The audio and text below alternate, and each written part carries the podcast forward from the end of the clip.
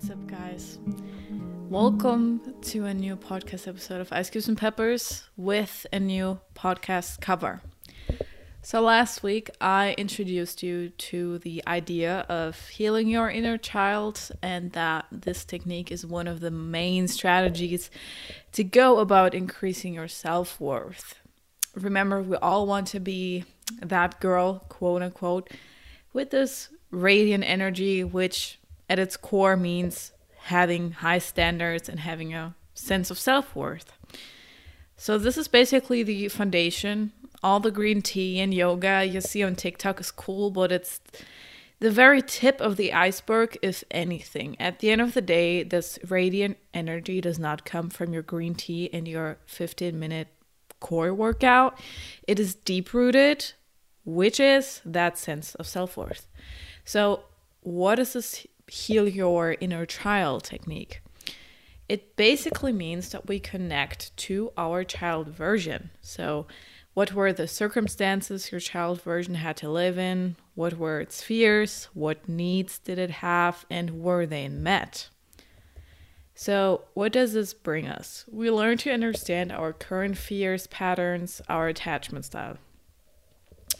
These things partly exist because of our childhood. It's a filled bag. It's gotten pretty big over the years and it started to get filled back in your childhood. Firstly, okay? Often our parents started this whole thing. Even them screaming at you once can add something to the bag, add a negative core belief you still ho- hold on to now.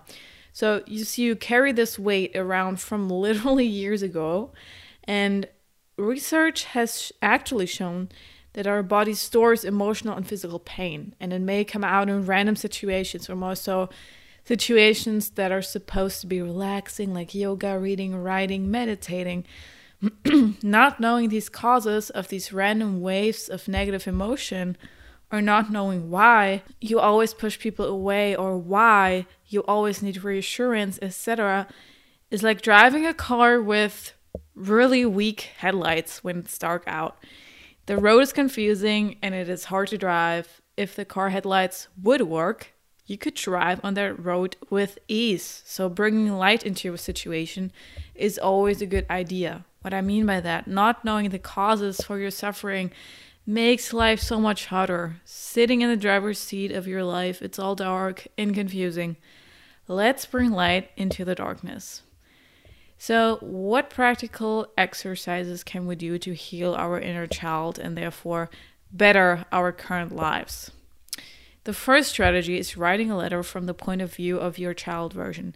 And listen, right now, as I said that, you probably think of one or multiple drastic traumatic events or turning points you experienced as a child. And I know that it is probably very uncomfortable, to say the least, for you to think about it because it may cause a negative thinking spiral or a bad feeling. But what happens if you turn around and simply ignore this loud pain? The pain, so your inner child, gets louder, more frustrated, neglected. So this wound stays open and disregarded. So you will experience a constant humming pain throughout your life. Because damn dude, you're not taking care of an open wound and it's bleeding. Your body only wants the best for you. It wants survival, endorphins, a good life. So obviously it is going to tell you over and over again, yeah dude, it's me again. You might want to, you know, might to take up on this one.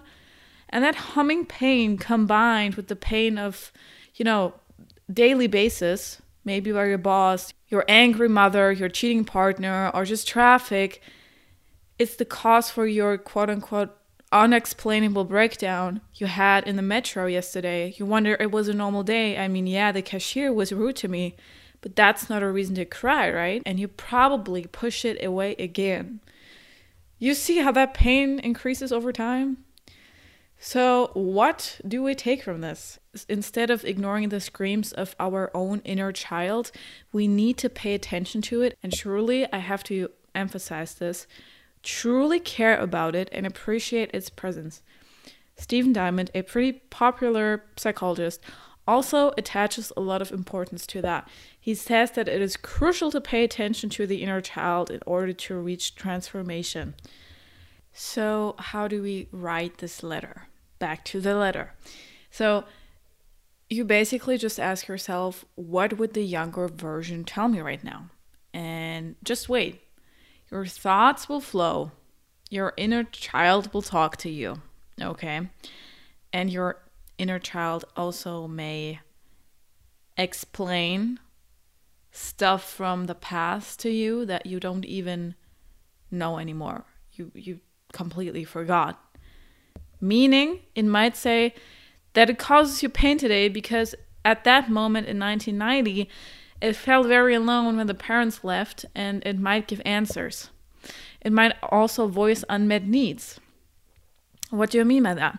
So it might say, I wanted a hug from dad, but he said he didn't have time, or I wanted to tell mom about my presentation at school, but she got a phone call and then forget that I wanted to talk to her.